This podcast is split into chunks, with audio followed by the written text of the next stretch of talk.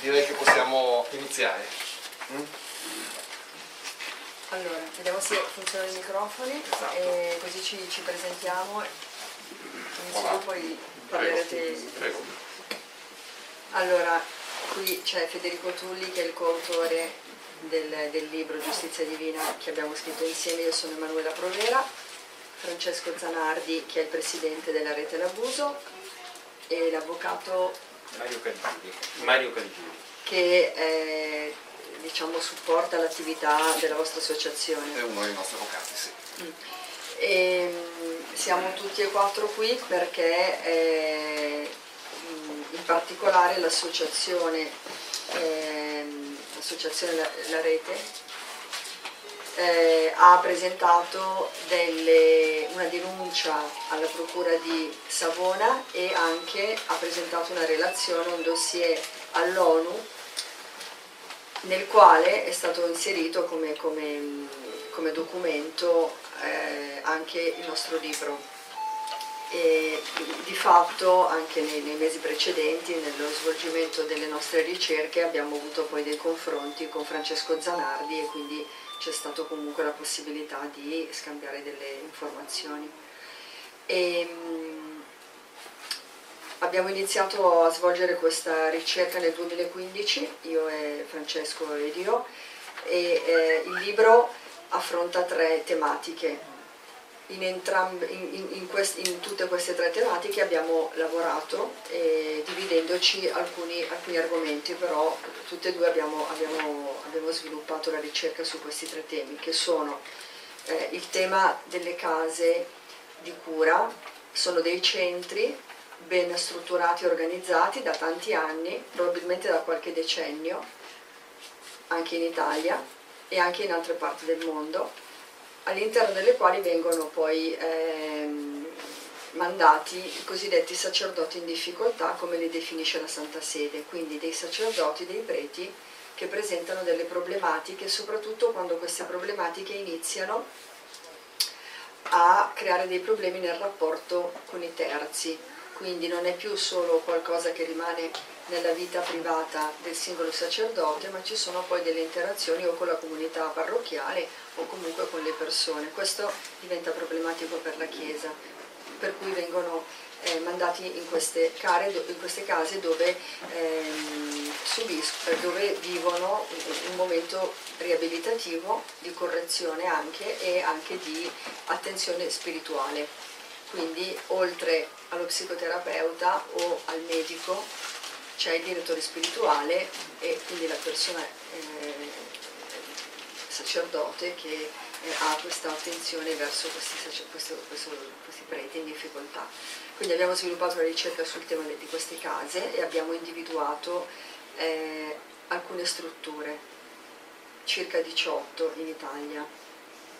È stato difficile ehm, entrare in queste case, in alcune abbiamo potuto avere l'accesso, le abbiamo visitate, siamo stati accompagnati e eh, personalmente ritengo che mh, durante questa, questa ricerca mh, io ho, ho trovato un- una chiesa, eh, diciamo quella più vicina al popolo dei fedeli, disponibile al dialogo su questo tema, anche delle case, mentre il livello istituzionale eh, l'ho trovato molto chiuso e con difficoltà di dialogo eh, e quindi abbiamo, abbiamo- è, come se avessimo incontrato du- due realtà molto diverse, quella di vertice e quella della base. Ehm, ecco, questa- quindi questo è il primo tema. Poi abbiamo affrontato, è abbastanza legato a questo, il tema del carcere, nel senso che avevamo scoperto che alcuni preti condannati in via definitiva, quindi che hanno subito il processo secondo la legge italiana e quindi eh, poi ehm, nei confronti dei quali è stata emessa una sentenza di condanna, alcuni di questi sacerdoti vivono e risiedono in queste strutture, per cui abbiamo voluto capire eh, quanti eh, persone del mondo ecclesiastico in Italia sono, eh, stanno eh, scontando la pena in un carcere. Anche questa è stata una ricerca complessa e qui la, la chiusura l'abbiamo avuta più che dalle istituzioni ecclesiastiche da quelle civili e questa è stata purtroppo una triste sorpresa, nel senso che sappiamo che ci sono dei dati, ma questi dati non sono accessibili a cittadini italiani che svolgono la funzione di, di che sono giornalisti e quindi questa è una cosa molto particolare. E, ehm, poi magari Federico Forse entra. Anche dovuta la domanda perché voi nei carceri avete cercato quanti sacerdoti fossero Noi, esatto, poi Federico...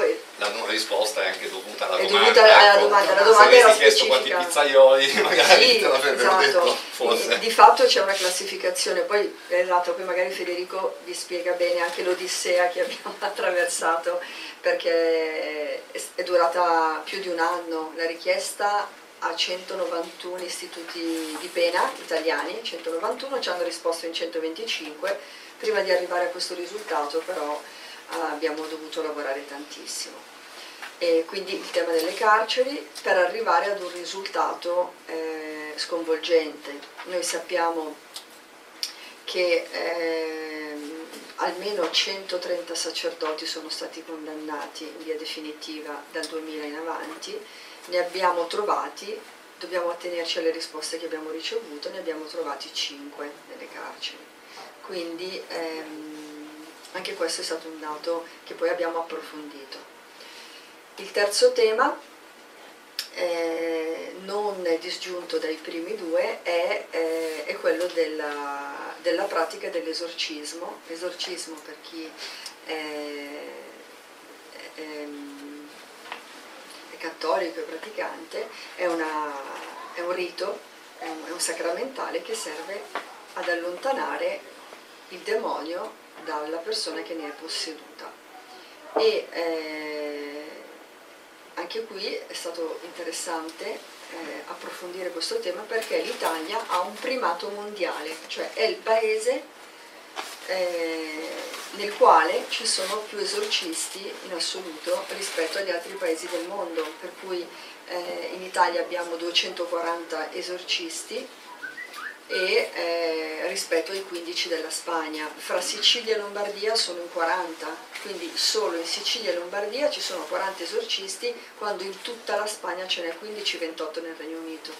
Quindi come mai in Italia c'è un fenomeno così alto? E anche questo ehm, ci, ha, eh, incuriosito e quindi abbiamo partecipato a dei riti, a delle celebrazioni, assistito, non partecipato, è giusto, è giusto, assistito a delle... No, infatti quando poi c'è stato il momento di sottoporsi alla liberazione dal maligno, quindi alla, alla, al, al, nucleo di quello che è stato lo svolgimento del rito, noi, eh, io, poi ognuno poi è libero, no? Federico fa cioè quello che riteneva opportuno, io pure, io non me la sono sentita di avvicinarmi per essere esorcizzata non ritenendo di essere indemoniata. Ecco. e quindi... Confermo che non è indemoniata. Non lo so.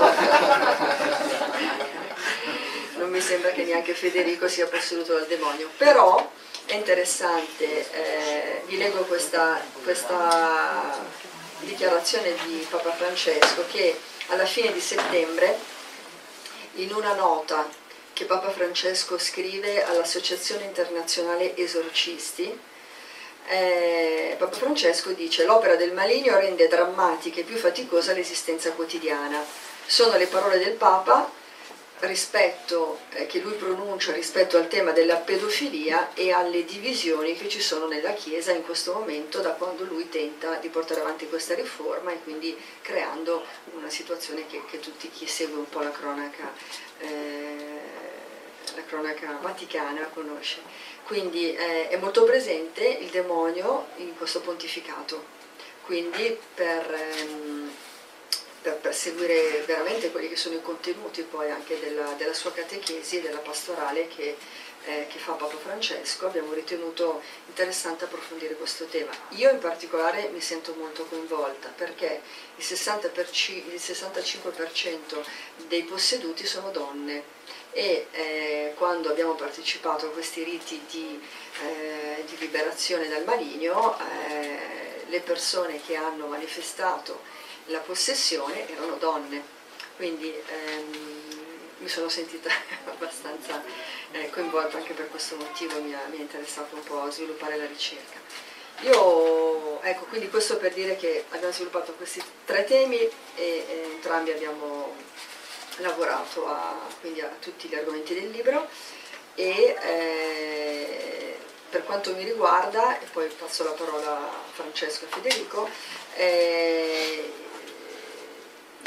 diciamo, eh, nell'ambito eh, di quello che abbiamo poi eh, appunto portato un po' alla luce, eh, io ho riscontrato una, una sorta di ehm, non dico collaborazione, ma c'è il tentativo comunque, c'è l'interesse comunque a proteggere, a difendere alcuni ambiti in cui la Chiesa forse dovrebbe essere più, eh, più chiara e magari anche interpellata sulla legittimità eh, della, di quello che, che, conduce sia per quanto riguarda il tema dell'esorcismo, sia per quanto riguarda eh, il tema di queste case, queste case di rieducazione, nel senso che forse eh, le istituzioni civili dovrebbero eh, intervenire proprio perché c'è un problema anche di sicurezza, nel senso che se un cittadino italiano, come lo sono gli ecclesiastici e i sacerdoti, viene sottratto alla giustizia civile, eh, questo interpella un po' tutti, no? quindi tutta la società civile. Per cui, eh, ecco. E il fatto di non aver potuto accedere a delle, a delle fonti che vengono conservate eh, a livello eh, dallo Stato, anche questo ci è sembrato una cosa eh, che non, insomma, veramente inconcepibile. Quindi passo la parola, vi ringrazio per essere qui, passo la parola a Francesco e a Federico che magari vi raccontano anche più nel dettaglio questa, questa ricerca, questa indagine. Grazie Manuela. Sì, prima sì. che eh, ricollegandomi a quello che diceva lei, eh, qual è la diversità tra il prete condannato che va in una struttura ecclesiastica e il prete condannato sempre dalla giustizia civile, quindi dalla giustizia italiana, che va in carcere. Ok.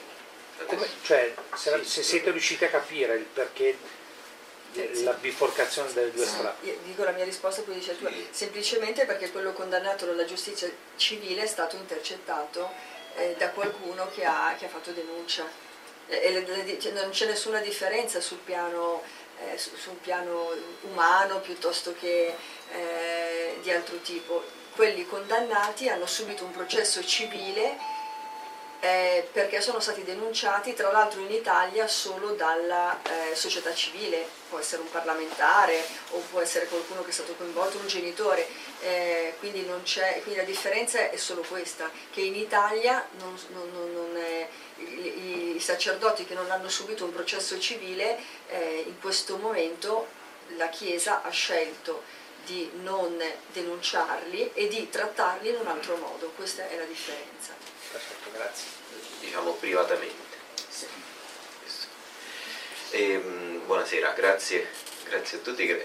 Volevo ringraziare anche Stefano eh, per averci invitato a parlare nella sua bella libreria e, e fargli gli auguri anche per, per, la nascita del figlio. Adesso è andato via proprio in questo momento. Eccolo, grazie ti stavamo ringraziando e facendo gli auguri. E, mm,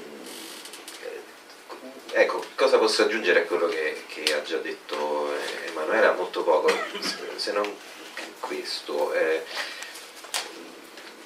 Emanuela e io abbiamo in comune sicuramente una cosa, ci facciamo tante domande e, e, e mm, soprattutto eh, dire, sul funzionamento di eh, determinate cose che chiamano in causa le istituzioni, sicura, in primo luogo le istituzioni ecclesiastiche e in secondo il rapporto che quelle italiane hanno con quelle ecclesiastiche. E, e da, diciamo, da, questa eh, curiosità comune eh, si è sviluppato appunto questo libro che è un tentativo eh, abbastanza riuscito eh, dove non è riuscito non è per colpa nostra, di eh, rispondere a tutta una serie di quesiti che secondo noi ogni giornalista si dovrebbe fare. Eh, perché è dovere del giornalista porsi determinate domande e, e ci sono sicuramente tanti colleghi che in Italia certe domande se le pongono, quello che noi abbiamo fatto è mettere insieme tutta una serie di, eh, di domande secondo noi collegate, altre eh, ce ne sono venute, eh, ci sono venute durante il lavoro che abbiamo svolto, appunto diceva Manuela, è durato tre anni, abbiamo iniziato nel 2015, ma le domande vengono da molto prima, eh, con Emanuela ci conosciamo ormai da dieci anni, io la intervistai per, per il suo primo libro, dentro l'Opus Dei per il settimanale Left, da lì eh, probabilmente è nata questa, eh, questa intesa eh, professionale che adesso si, abbiamo eh, sintetizzato tra virgolette in questo, in questo libro. Personalmente ecco, una, una, delle domande chiave che, che, ha dato vita a questo libro eh, nacque nel mh, 2014 quando eh, a febbraio eh, il Comitato ONU per i, eh, sì, per i diritti del fanciullo ha, ha, pubblicato il rapporto su un'indagine che aveva fatto eh, nei nove mesi precedenti nei confronti del, della Santa Sede riguardo il rispetto della Convenzione ONU sui diritti del fanciullo che la Santa Sede ratificato, eh, aveva ratificato cinque mesi prima ma che aveva firmato nel 1991. Si erano dimenticati poi di, di, di convertirla in legge eh, praticamente per eh, 13 anni, no 23 anni, una cosa del genere.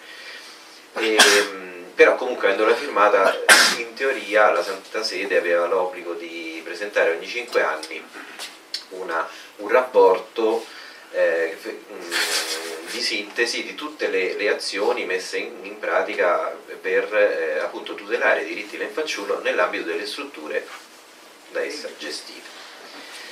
E, se non sbaglio, fino al 2014 appunto eh, la Santa Sede ne aveva presentata solo una, la prima, nel 95, dopodiché silenzio totale. E quindi nel 2013 tutta una serie di associazioni internazionali di, eh, che si occupano della tutela dei diritti delle vittime di eh, pedofilia di matrice clericale avevano appunto sollevato la questione, dice ma sono uh, tanti anni che la Santa Sede non, non, presenta nessun rapporto e non è che non ha avuto problemi questo, diciamo, nel periodo preso in esame, per cui l'ONU ha fatto questa inchiesta e eh, mi sto un po' dilungando, ma insomma i due ambasciatori della Santa Sede a una domanda precisa che era di questo tipo, dove sono i circa eh, 800-900 sacerdoti che eh, la congregazione, eh, che sono stati eh, ridotti allo stato legale per, eh, in seguito a una condanna per per abusi su minori. E abusi su minori non, non, comprende solo la pedofilia perché per loro eh, non, quasi non c'è, proprio distinzione tra un minore di 14 anni e uno di 18 quindi comunque si parla di abuso ma comunque la risposta fu dicevano no, no non la dovete fare a noi questa domanda perché eh, le, eh, eh, le condanne per questi casi vengono gestite direttamente dalle, dalle singole curie, per cui vi dovreste rivolgere al, a, alla Chiesa italiana, alla Chiesa irlandese, alla Chiesa eh, spagnola e così via. E, e, a me questa risposta mi incuriosì molto perché eh, dal 2010 si era fatto, soprattutto la Sala Stampa Vaticana aveva fatto una grandissima pubblicità delle linee guida antipedofilia emanate dalla Congregazione per la Dottrina della Fede, che è un organo della Santa Sede, in cui c'era scritto testuale e tutte le notizie di reato in questo senso eh, che dovessero arrivare presso un qualsiasi vescovo di qualsiasi eh, diocesi del mondo devono comunque essere rese note alla congregazione per la dottrina della fede. Poi comunque il vescovo valuta se eh, la denuncia che ha ricevuto riguardo un abuso è eh, più o meno grave, per cui se è eh, se non è un crimine di sollecitazione, cioè se l'abuso, il presunto abuso non è avvenuto nell'ambito del confessionale, allora può gestire eh, il, il, caso direttamente nella diocesi. Se invece c'è un crimine di sollecitazione deve, eh, interviene appunto direttamente la, la congregazione per la dottrina della fede. Fatto sta che questi due ambasciatori dissero all'ONU, no, noi non sappiamo perché non, non è una notizia di nostra competenza. Più o meno fu questo il, tono delle risposte e a me non, non suonava come verità, per cui eh, la misi da parte questa, questa, questa curiosità e, e, quando eh, ragionando con Emanuela uscì fuori la, eh, così, la sensazione che esistessero dei, dei luoghi in cui eh, cioè sapevamo già che ecco, eh, per, per, esempio la, la conferenza episcopale italiana non ha l'obbligo di denunciare alla magistratura eh, situazioni quelle, eh, simili a quelle di cui sto parlando, per cui non c'è l'obbligo di denuncia per un vescovo italiano. E, ehm, e, quindi sapevamo che non tutti i casi di, di pedofilia di cui le, eh, i vescovi vengono a conoscenza eh, finiscono poi sul tavolo del magistrato, però sapevamo che, anche che eh, tanti sacerdoti, forse rispondiamo anche alla domanda di prima, eh, vengono comunque giudicati dai, dai, tribunali penali ecclesiastici e, e, però solo dai tribunali penali ecclesiastici. E, e, quindi dove vanno a finire questi sacerdoti appunto? Che tipo di, eh, qui altra domanda, che tipo di, eh, di punizione, di pena, non di sanzione, quello che è? Eh, Scusa dove vanno a finire la domanda è opportuna perché? Perché in realtà il processo canonico nel momento in cui si svolge è segreto per i loro regolamenti, no? essendo segreto la società civile non conosce chi ha commesso quindi questi reati per noi cittadini, per loro è un peccato perché rientra nelle, nei disordini sessuali e quindi eh, e quindi viene visto più come un peccato mortale secondo quella che è una coscienza cattolica che non un reato come invece un cittadino considera. Per cui eh, dove vanno a finire e, eh, e soprattutto eh, se subiscono un processo canonico non si sa eh, chi sono queste persone che poi una volta che finiscono questo periodo di rieducazione ritornano nella società civile considerati forse guariti, ma eh, chissà di fatto no, no, non, è mai, non è avvenuto perché molte volte pur avendo subito un processo canonico o essendo passati da questi centri ritornano e poi ricadono, il problema sono le vittime. Quindi ecco, poi... Eh... E dove vanno a finire? Qui ci interseghiamo anche con la storia di Re dell'abuso perché ovviamente se vorrete leggere il libro troverete eh, diciamo, molto presente l'attività eh, importantissima, cioè una, la battaglia civile, di civiltà che Rete l'Abuso conduce da, eh, da anni eh, e, e, quindi anche, appunto dicevo, grazie al, alle interviste, agli scambi di, di, di, di informazioni, qua diciamo, le fonti si possono rivelare in questo caso, è abbastanza evidente. E, diciamo, quella che era una domanda che nasceva da una sensazione e poi appunto l'abbiamo tradotta in, un'inchiesta giornalistica con, eh, dando appunto delle risposte. Cioè, eh, una delle risposte è forse effettivamente quei due ambasciatori non hanno detto il vero alle Nazioni Unite in quella occasione, ma anche, noi sappiamo anche che il comitato, eh, investigatori di, di, di Ginevra non hanno tanto creduto a quella risposta, tant'è che avevano dato, hanno dato tre anni di tempo alla, alla Santa Sede per eh, ripresentare un ulteriore dossier che eh, la scadenza era il primo di settembre 2017 per eh, diciamo, met, mm, diciamo, eh, sì, dare riscontro o comunque eh, chiarirsi le idee su certe questioni che evidentemente non avevano forse avuto il tempo di, di, di approfondire maniera precisa. E comunque questo termine del primo settembre 2017 è scaduto eh, la Santa Sede non, nonostante i programmi di tolleranza zero, di lotta contro la pedofilia del Papa eccetera eh, la Santa Sede non ha presentato nessun rapporto il primo di settembre 2017 non ha fatto lo stesso il primo settembre 2018 siamo al primo dicembre 2018 dopo, quindi sono passati altri 15 mesi e eh, diciamo, quella sollecitazione del, del Comitato ONU per i diritti del fanciullo è rimasta al momento lettera morta. Quindi noi ci, mm, pensiamo di, con ecco, questa inchiesta di, di, poter dare una risposta dove sono alcuni di quei sacerdoti che eh, all'epoca il Comitato eh, ONU per i diritti del fanciullo chiese a questi due ambasciatori della Santa Sede. E, secondo, seconda questione, appunto, eh, lo Stato italiano. Un'altra domanda.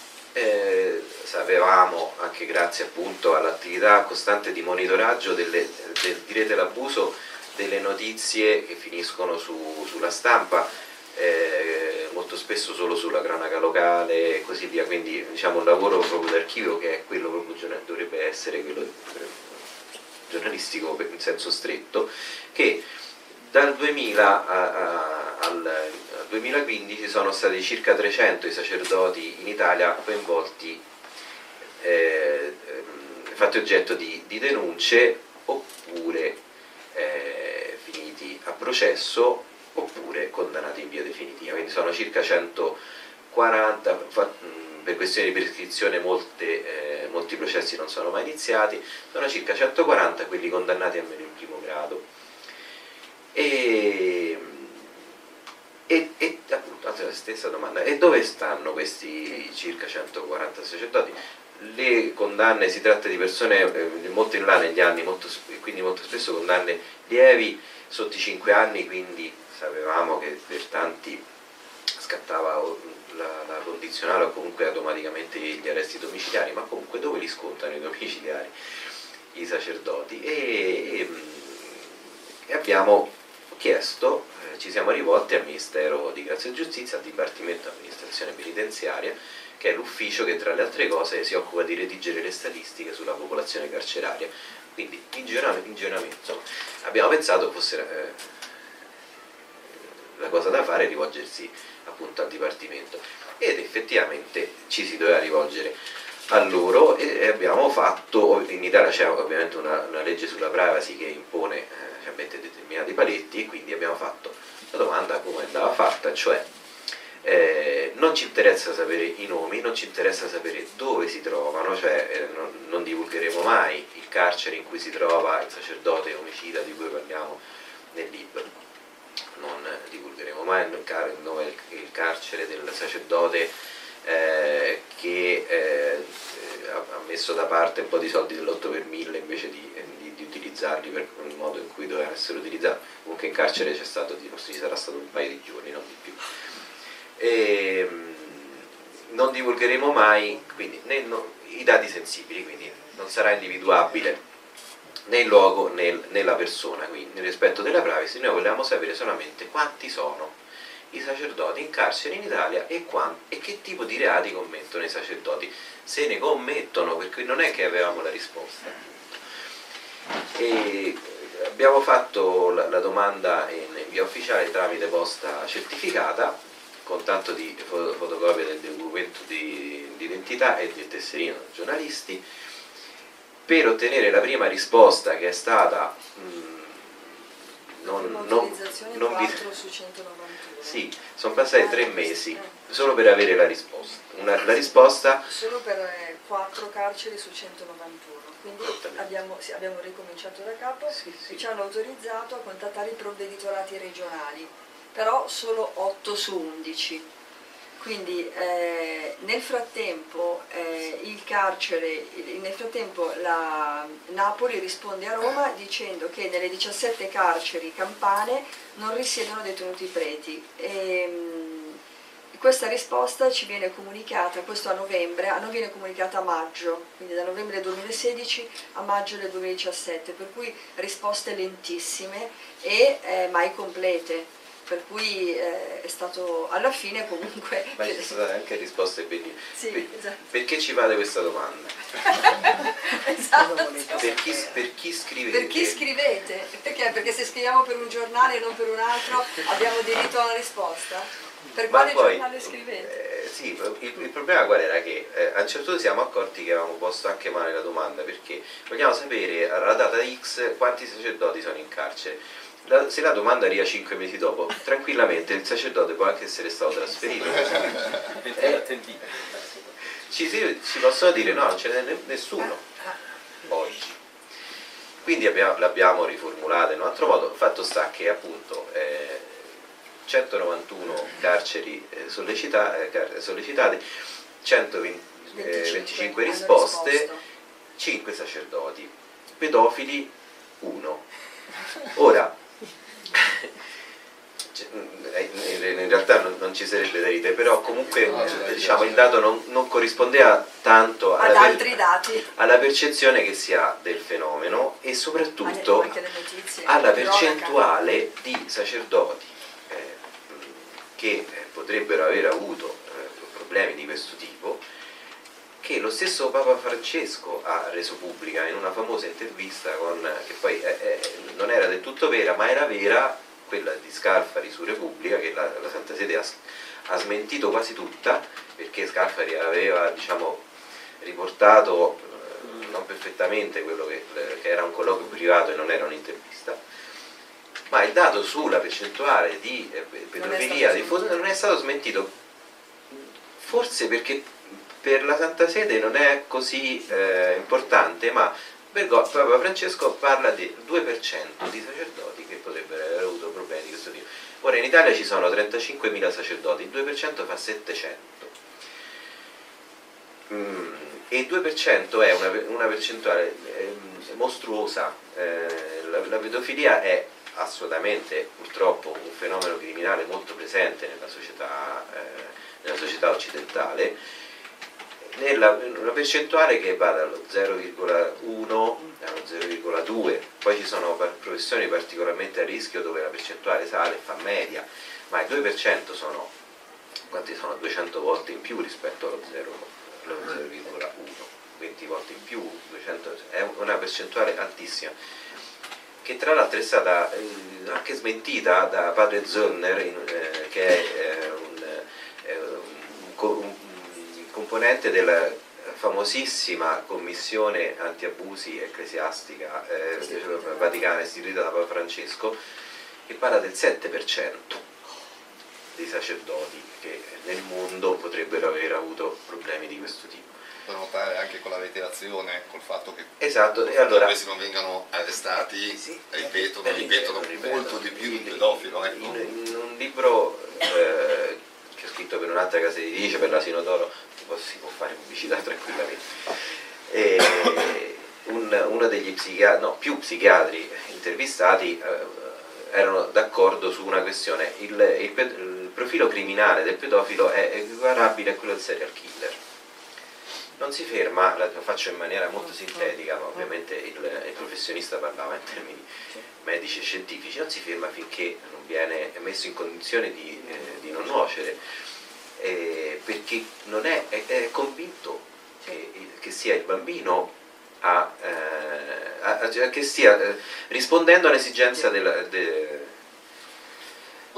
della vittima e quindi non sta facendo nulla di male dal suo punto di vista. Eh, comunque il Dipartimento, da un lato il Dipartimento dell'amministrazione penitenziaria ci ha dato uno- una mano in maniera diciamo, faticosamente siamo riusciti a ottenere tutte le autorizzazioni, dall'altra le singole amministrazioni, sia quelle proprio singole carcerarie che quelle regionali, e appunto alla fine dobbiamo dire, ahimè, che non, non hanno risposto a una domanda eh, di due giornalisti che facevano, svolgevano loro, eh, la loro professione eh, assolutamente in regola, altrimenti 120 carceri non avrebbero risposto se, se le nostre domande fossero state illecite. Terza, terza parte, eh, il diavolo. Anche qui la domanda. Ehm, devo dire, eh, si tratta, eh, il libro di cui stiamo parlando, io penso di poter dire sia un libro assolutamente laico, anche per eh, la, eh, eh, diciamo la- il retroterra culturale che caratterizza i due autori. Eh, infatti veniamo volevo, volevo da due eh, diciamo, eh, Esperienze culturali completamente opposte. E però siamo riusciti a, a in- a incrociare evidentemente due culture che secondo alcuni non sono in grado di, di dialogare e, e tirar fuori eh, come dire, un linguaggio eh, libero, eh, sì, diciamo, Abbiamo pulito in questo senso, assolutamente privo di, eh, di- di- di giudizio morale e e anche ideologico. Puoi dire quali sono le nostre due diverse? Voi No, non so se ci... Eh no, so. entriamo nel concreto, nel senso che Federico è, è cioè io sono cattolica e ho, eh, ho avuto una formazione fortemente orientata al cattolicesimo.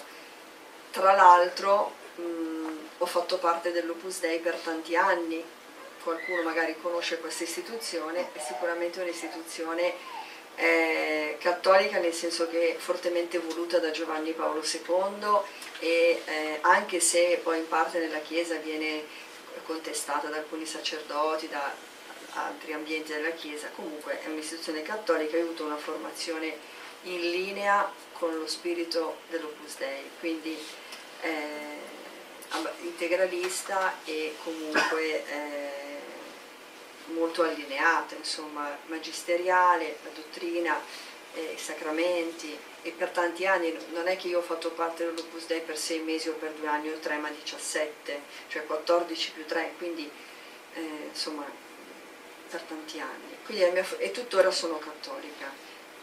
Federico, di tu. No, io lo definisco per esempio dal mio punto di vista un anticlericale, no? Ecco, lo definisco così.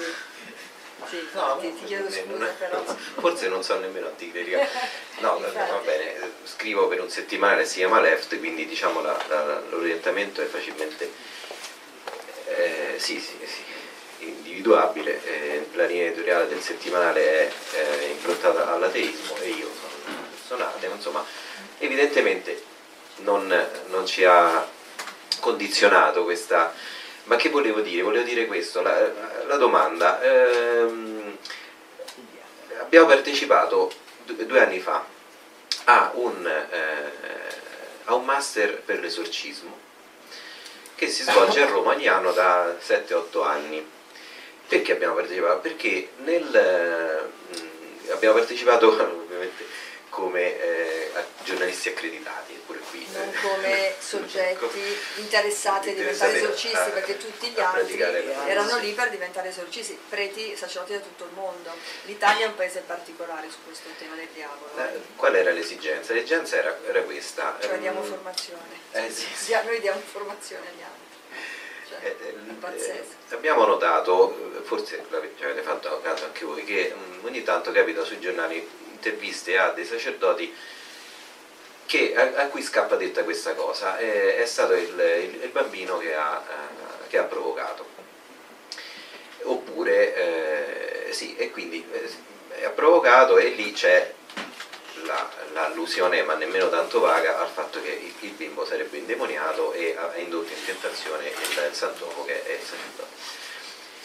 E questa è una cosa. Dall'altra parte la curiosità di sentir nominare il, il, diavolo a Papa Francesco, considerato progressista anche da una certa parte di, di sinistra, sul nostro settimanale l'abbiamo fortemente criticata questa posizione, abbiamo anche pubblicato un libro di 240 pagine per parlare del falso mito di Bergoglio, in questo senso fa il Papa, ma certa, appunto, certamente non è una persona di sinistra, tantomeno progressista e soprattutto eh, aveva, ha questa particolare, particolare, questo particolare interesse per, per, il diavolo. L'ha nominato decine di volte, anche solo nella prima settimana, se andate a sentire i discorsi. Il giorno dopo la sua lezione ha iniziato a parlare. L'ha messo dappertutto ed, ed, è uno dei.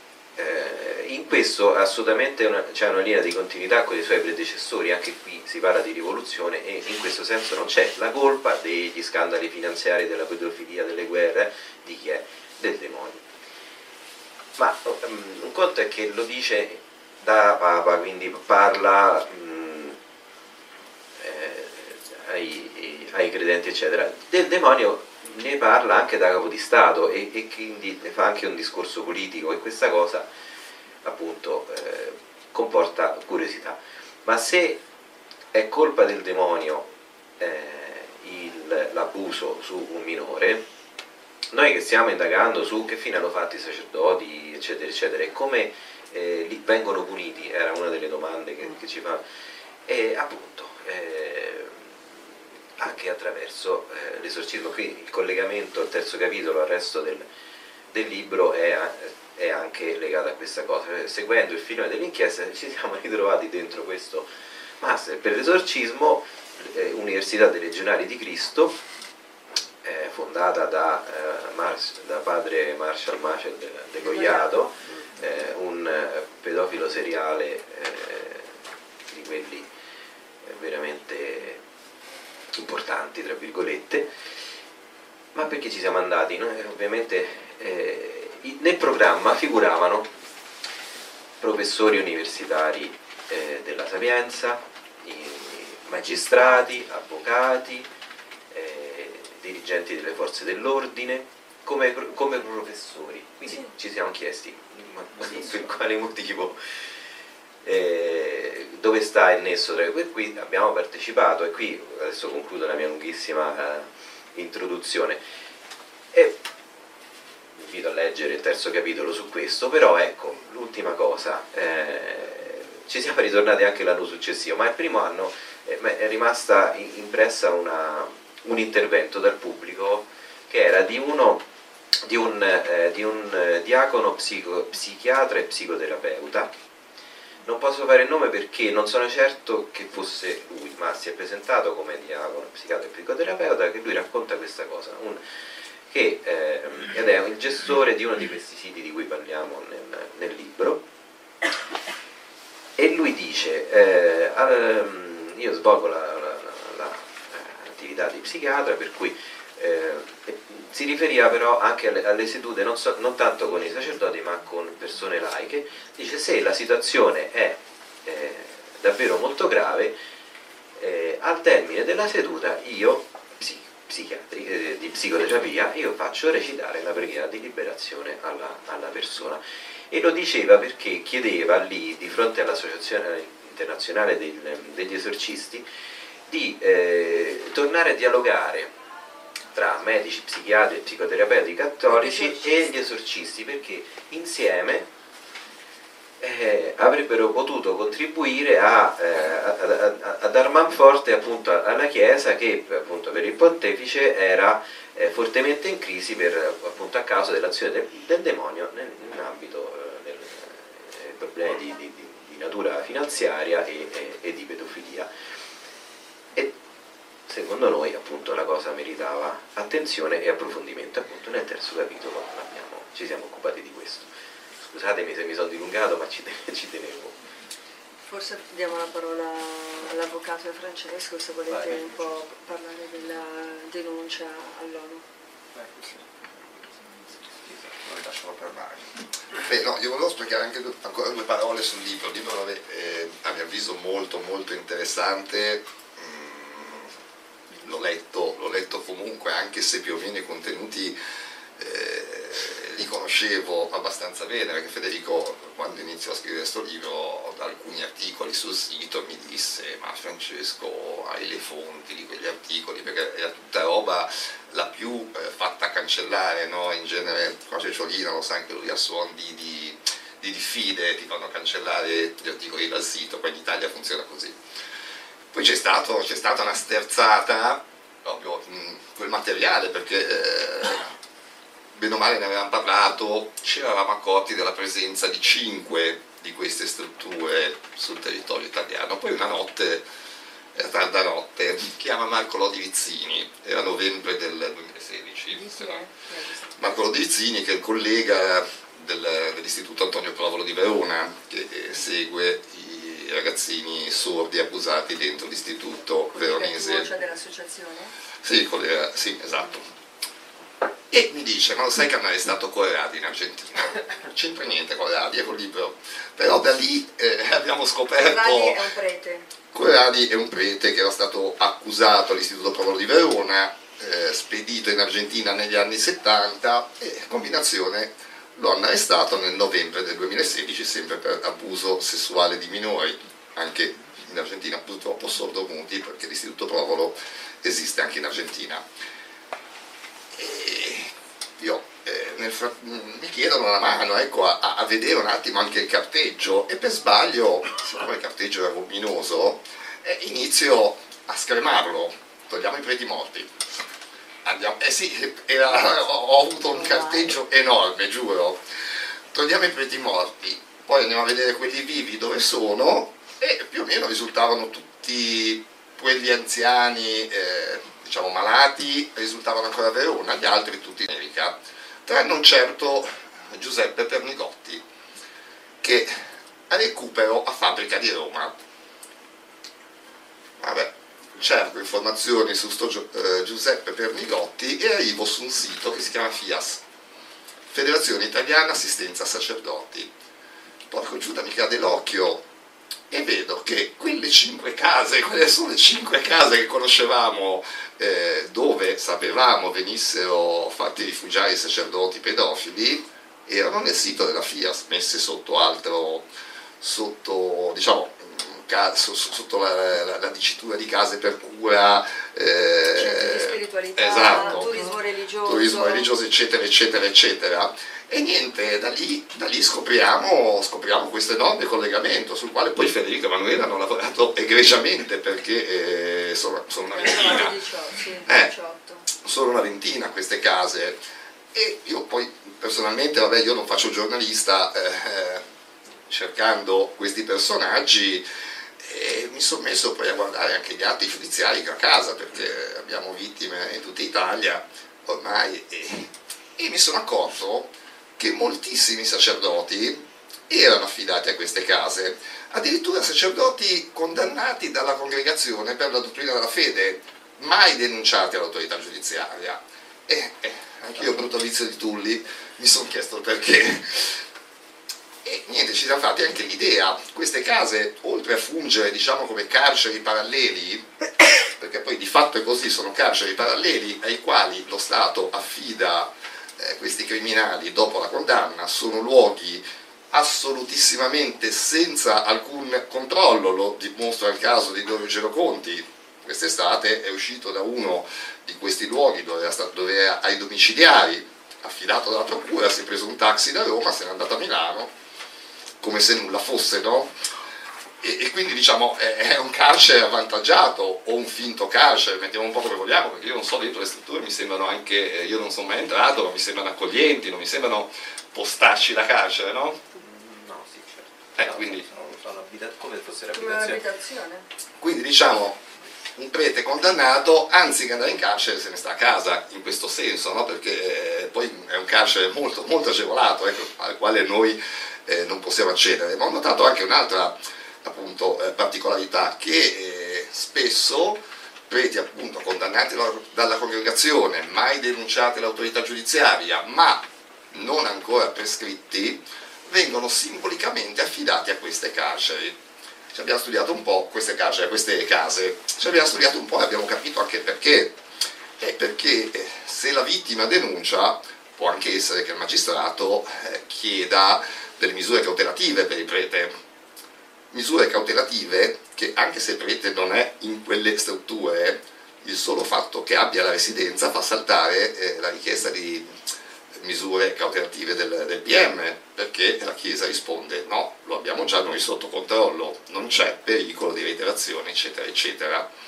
E ne ho trovati veramente moltissimi, uno di questi è Don Francesco Rutiliano, che tra l'altro è un caso particolare, anche piuttosto mitoma nel sacerdote, e eh, mentre era condannato dalla congregazione a 5 anni di sospensione per abuso di minore, affidato a una di, di queste case, se non ricordo male era quella di Perugia, non, eh, ha girato l'Italia per lungo e per largo, non si è fatto mancare foto con ambasciatori, addirittura con paparazzi, quindi diciamo aveva una libertà eh, eh insomma, di movimento incredibile. Anche Doninzoli. Anche Doninzoli, esatto. Esatto, e appunto il, il, discorso mi è piaciuto, il primo pezzo di, di, di, libro non lo conoscevo, dove voi avete fatto la, la ricerca delle 191 carceri e quello è un dato molto, almeno dal mio punto di vista e penso anche eh, da quello dell'avvocato Carigiuli, molto molto molto importante e molto utilizzabile. Posso dire scusa una Come cosa no? che poi a proposito di queste, eh, di queste case, ehm, la curiosità è, è sorta eh, in me e anche in Federico perché se voi leggete i fatti di cronaca relativi a reati commessi da ecclesiastici, leggete negli articoli sui giornali quotidiani eh, nazionali, quindi la stampa, Repubblica, il Corriere, o anche sui giornali locali che eh, vengono, ehm, eh, vengono, distribuiti ciascuno nelle proprie zone. No? Io sono di Milano, provincia di Milano, quindi la frase che trovate, voi viene quindi trovato il prete a commettere determinati atti no? che non sono ancora stati eh, sottoposti a processo, a istruttoria, però la frase è è domiciliato in un centro per disturbi sessuali, è domiciliato in un centro eh, per un periodo di ritiro e di raccoglimento. Quindi nelle notizie della, della cronaca locale o anche sui giornali nazionali c'è sempre questa frase, ma non c'è mai un indirizzo, un riferimento, un nome. E questo mh, siamo andati a vedere anche nelle agenzie di stampa eh, indietro, fino a tanti anni indietro, no? non c'è notizia di queste case, ma sempre queste frasi molto generiche. Evidentemente i giornalisti eh, ricevono questo tipo di informazione quando vanno sul posto o presso le autorità ecclesiastiche a reperire l'informazione relativa a quel prete che è stato trovato eh, nella canonica con la tal donna o con tal ragazzino. Quindi ehm, dietro a queste frasi abbiamo poi scoperto eh, in realtà eh, strutture, indirizzi e responsabili, quindi sia personale ecclesiastico, psicoterapeuti formati ormai da tanti anni nella Chiesa, alcuni prendono la laurea in psicologia all'Università Gregoriana di Roma e anche nei seminari ormai da molti anni viene inserita la figura dello psicologo che poi ha una continuità perché, mh, con questi centri, nel senso che poi questi psicologi fanno parte di equip strutturate che eh, accolgono i preti che andranno poi in queste case, perché come avviene il percorso? Non è che poi questi preti vanno lì, suonano e possono entrare, c'è un percorso, una sorta di selezione eh, per cui viene informato anche il vescovo del prete e questa selezione, questo, questo accompagnamento viene svolto da un'equipe con la quale noi siamo entrati in contatto e la quale ci ha raccontato alcune cose, no? perché non è stata poi eh, facile neanche con loro, chiaramente per loro era la prima volta, eh, prima volta che si rapportavano con dei giornalisti per raccontare di questi centri. Ecco, quindi eh, siamo partiti proprio dalla, dagli articoli della, della, cronaca anche locale per arrivare poi all'esistenza di queste case. E, ehm, poi a proposito anche sempre della domanda, qual è la differenza eh, fra i preti che sono eh, poi in carcere, nelle carceri italiane e quelli che sono in queste case. Eh, non mi dilungo, ma c'è un'origine anche concordataria di, di, questa diversità di trattamento, cioè ehm, vi leggo un pezzo del libro che poi trovate nel capitolo sulle carceri, eh, ma è in quel riferimento al concordato che si nasconde la chiave di tutto. La revisione dei patti lateranensi effettuata nel 1984 ehm, ha infatti ratificato una serie di privilegi, quindi è un principio costituzionale in Italia la difesa in un certo senso di quelle che sono queste strutture e di, di, alcuni privilegi che ha la Chiesa sul territorio italiano, che è il concordato, no? che una, è prevista, la legittimità del, del concordato è prevista dal nostro dettato costituzionale, alcuni articoli, sì, certamente. Ehm, ecco, qui dice uno dei quali viene testualmente rievocato nel capitolo 5 delle linee guida, intitolato Cooperazione con l'autorità civile, cioè i vescovi sono esonerati dall'obbligo di deporre o di esibire documenti in merito a quanto conosciuto o detenuto per ragione del proprio ministero, cioè con il concordato si attribuisce il valore di segreto professionale eh, a tutta l'attività della cura professionale. Quindi chi? I preti o i vescovi che vengono a conoscenza di un reato commesso da personale ecclesiastico eh, sono in un certo senso tutelati dal, dal, segreto professionale e questo valore di segreto professionale viene conferito loro dal dettato costituzionale, che è l'articolo 7 se non sbaglio della Costituzione 3 ma quello sul concordato dei patti lateranensi è dell'articolo 7 che prevede la, la legittimità del concordato fra Stato e Chiesa. Quindi in virtù di questo principio, quindi ha, ha una radice normativa la, la, la possibilità di non eh, denunciare reati da parte dei vescovi perché non sono pubblici ufficiali. No, lo conosco benissimo, perché purtroppo mi occupo di questi ah, temi. Ah ok, io non lo so. No, okay. eh, purtroppo è successo è perché vivo questa realtà che sembra piccola, eh, però voi dite uno dei cinque in carcere, ce l'avevamo eh, un eh, esorcista ce l'abbiamo, cioè quest- questa provincia, questa cittadina qua non si fa mancare nulla sotto Ma lei questo si profilo. riferisce a Savona, cioè opera Sì, sì, eh, sì, sì, non so perché non la certo. conosco. No, no, no, certo, Savona non si fa mancare niente sotto Eh. questo aspetto, non si fa mancare i vescovi che nascondono i vari pedofili eh, che sono stati poi citati nelle varie archiviazioni dai vari GIP di questa città, di questo tribunale, quindi eh, so benissimo, però Conosce mi la sembra... Eh, sì, sì, purtroppo sì.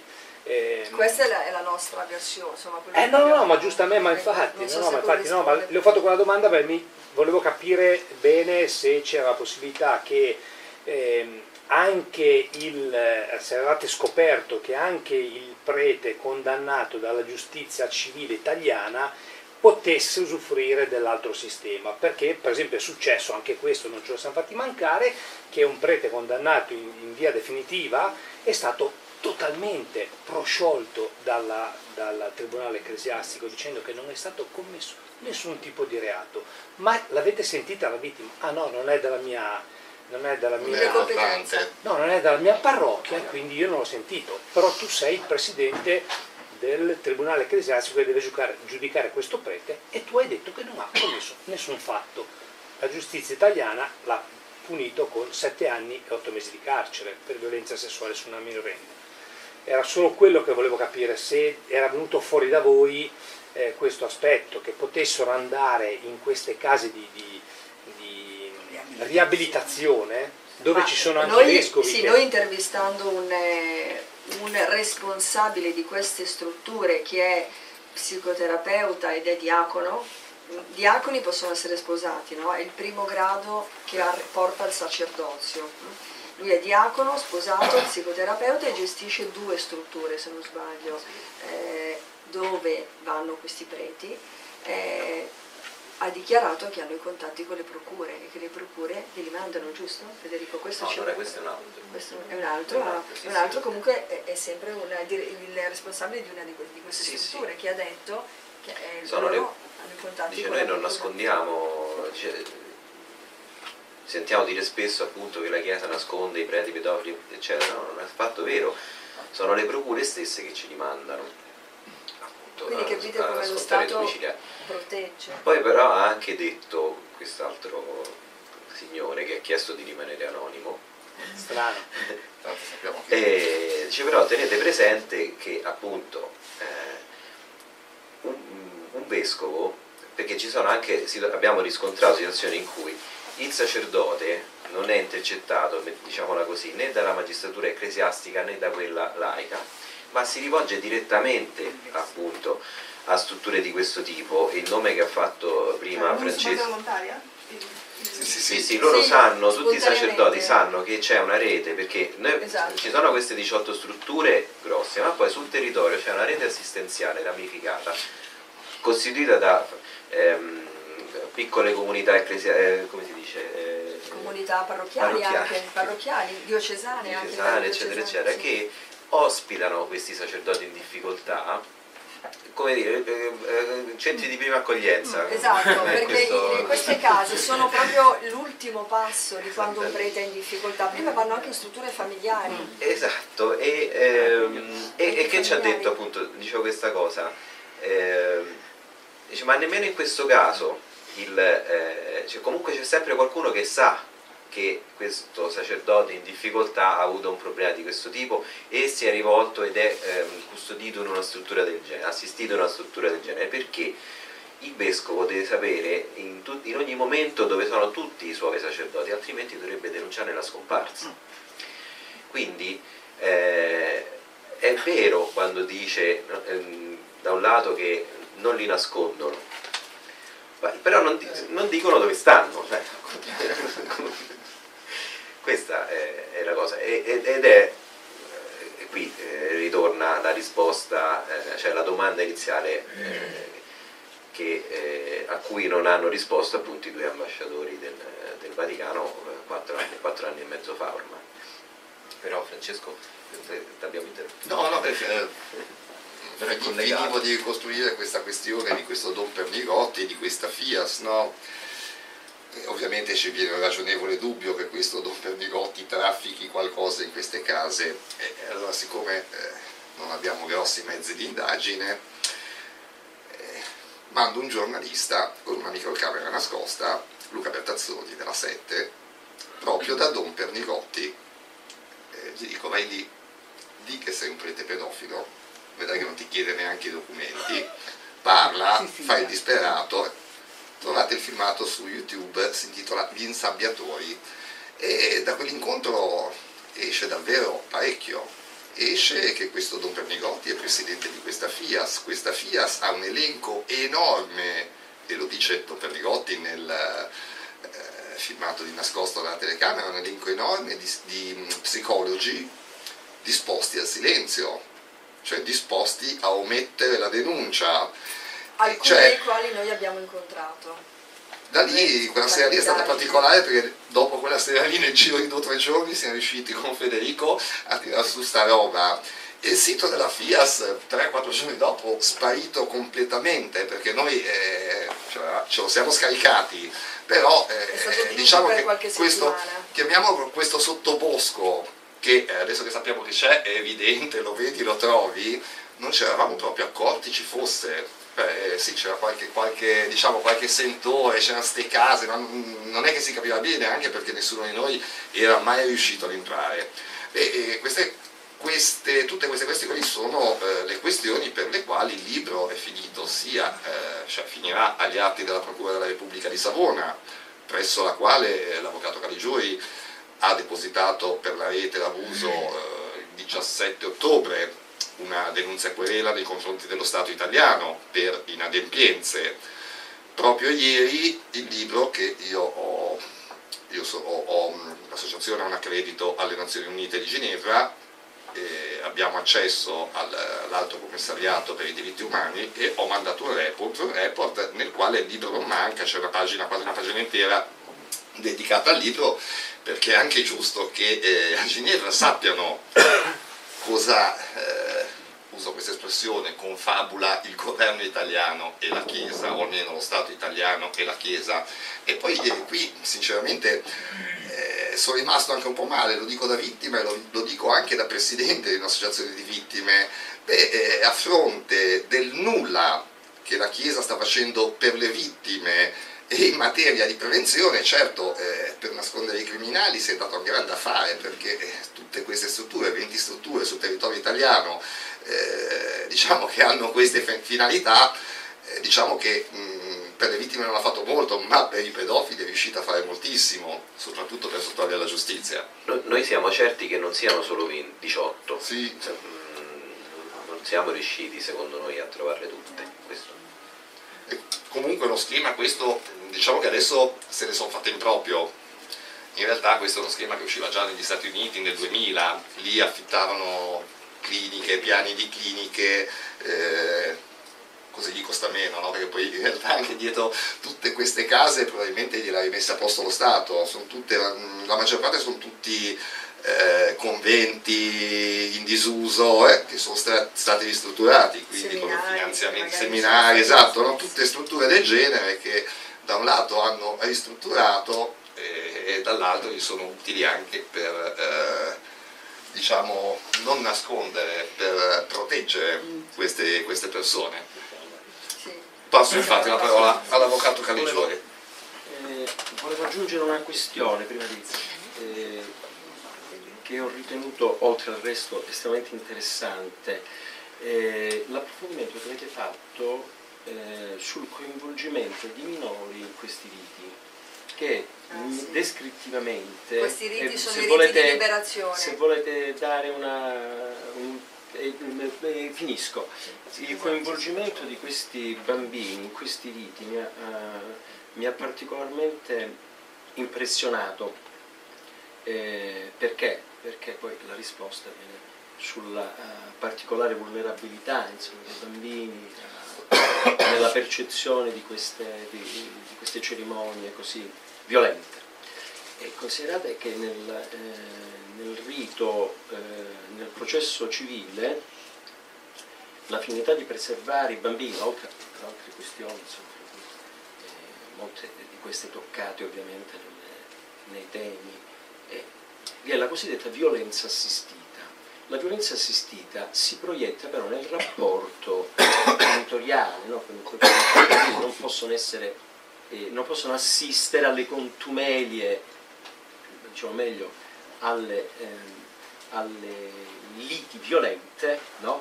che possono eh, sorgere tra i propri genitori e quindi la scatta, scattano tutta una serie di, di questioni estremamente importanti, fra cui si arriva anche alla decadenza della responsabilità genitoriale, no? si, si define la potestà genitoriale, quindi l'inadeguatezza di eh, poter questo ruolo protettivo. Che rientra nella tutela dei minori? Sì, rientra nella tutela dei, dei, dei, minori e questo è, è, un aspetto che mi ha... Eh, fa riferimento a dei riti di liberazione cui noi abbiamo partecipato. C'era, bravissimo, allora uno di questi c'era la donna indemoniata che era una madre di famiglia. E, ehm, e noi raccontiamo proprio anche, descriviamo anche questa donna. Hm? Eh, la posseduta è una donna e madre di famiglia, è seduta alla sinistra dell'altare, indossa una felpa, un paio di jeans, scarpe ginna da ginnastica, ha i capelli corti e un viso serio e cupo, la pelle olivastra. Gli occhi marrone scuro, due uomini e una donna le stanno vicino, sono i collaboratori dell'esorcista, perché l'esorcista ha sempre dei collaboratori, laici. Le pongono un plaid sulle gambe perché la chiesa è piuttosto fredda e umida. La testa della posseduta è appoggiata al muro, dietro le mettono un cuscino nero. Questa donna ha due figli, intorno ai 7, 8, 10, 11 anni, un maschio e una femmina, i quali hanno assistito tutto il tempo e la cerimonia è durata tre ore, dalle 3 del pomeriggio alle 6, al rito di liberazione dal demonio e a un momento di eh, esorcismo o comunque un momento in cui questa donna è stata presa da alcuni fenomeni anche fisici in cui risultava disturbata o secondo loro posseduta. E quindi eh, noi non abbiamo rilevato al momento una conseguenza di carattere giuridico per questo. E poi c'era anche una bambina piccolina di tre anni e un altro bambino di 6, 7, 8 di persone fedeli cattolici che portano, che assistevano per pregare perché tutti abbiamo un po' il demonio che ci disturba. Ecco, quindi... Infatti la, la, la considerazione di questo. Eh, di Mario eh, dell'avvocato Caligiuri è talmente giusta che nel libro noi abbiamo intervistato eh, la dirigente della squadra antisette della Polizia di Stato adesso la squadra 27 non esiste più, quando, nel 2017 quando l'abbiamo incontrata eh, lei stava, era stata appena informata che avrebbero chiuso diciamo, quel, quel, servizio. Ehm, e eh, avevamo già assistito a questa cosa violentissima, questo mio ma è violentissima. E quindi il dubbio, eh, gliel'abbiamo raccontata, ha detto guardi noi abbiamo assistito a questa cosa, lo racconteremo nel libro, a noi sembra una cosa fuori del mondo che dei bambini così Umanamente ci ha colpito, possano, eh, debbano essere eh, messi in, in, quella, in, quella, situazione lì. E lei disse testualmente, si tratta di un caso di maltrattamento, eh, certo. per com'è maltrattamento, non quantomeno. E poi ci ha ringraziato in questo senso. Non sapete quante volte noi abbiamo chiesto ufficialmente come squadra antisette, come Polizia di Stato, al Vescovo di poter assistere a un esorcismo ufficialmente, ma perché? Perché a noi arrivano denunce di tutti i tipi eh, collegate a queste cerimonie e quindi per farci un'idea di quello che, che accade, eh, appunto, percosse, eh, abusi sessuali, violenza, insomma tante cose. Quindi non, non potendo assistere di persona, chiediamo non ha, il, il, vescovo, cioè tutte le, le, le, richieste che hanno sempre risposto di no, quindi la polizia di Stato ufficialmente non è mai entrata ad assistere a una cosa del genere, per cui lei ci disse se non lo fate voi giornalisti un lavoro del genere non lo, non lo fa nessuno, quindi è utilissimo un, eh, un, eh, un lavoro d'inchiesta di, di questo tipo, ora non voglio ovviamente lodare vino che c'è dentro questa botte, ma insomma mh, è per, eh, anche per eh, rispondere alla, alla, questione sollevata. Siete stati sentiti su questo tema? Vi hanno obbligato a dire... No, ancora no. Ancora no, ma sono passati 15 giorni, ma non so, io poca da questo punto di vista ho poca fiducia, nel senso che in Italia, cioè anche il fatto che comunque i giornalisti, i giornalisti in Italia non, non, non hanno interesse ad indagare su questo tema della Chiesa, anche il fatto che sia la prima volta che si cerca a livello giornalistico di... Eh, perché poi di fatto eh, se si leggono i testi che la Chiesa sottopone agli esorcisti informazione, cioè che si stanno formando per svolgere questo ministero, eh, è interessante anche notare eh, i, contenuti di questa formazione. Eh, viene esplicitato il fatto che durante un esorcismo ci può essere un pericolo di abuso sessuale e che quindi sì, sì, viene proprio esplicitato ed, è, ed è, hanno piena coscienza di questo. No? Anche per me è stata una scoperta questo, nel senso che io non conosco il mondo dell'esorcismo, non l'ho mai frequentato e, e l'ho sempre poco avvicinato nella mia vita, non, non ho mai avuto modo di...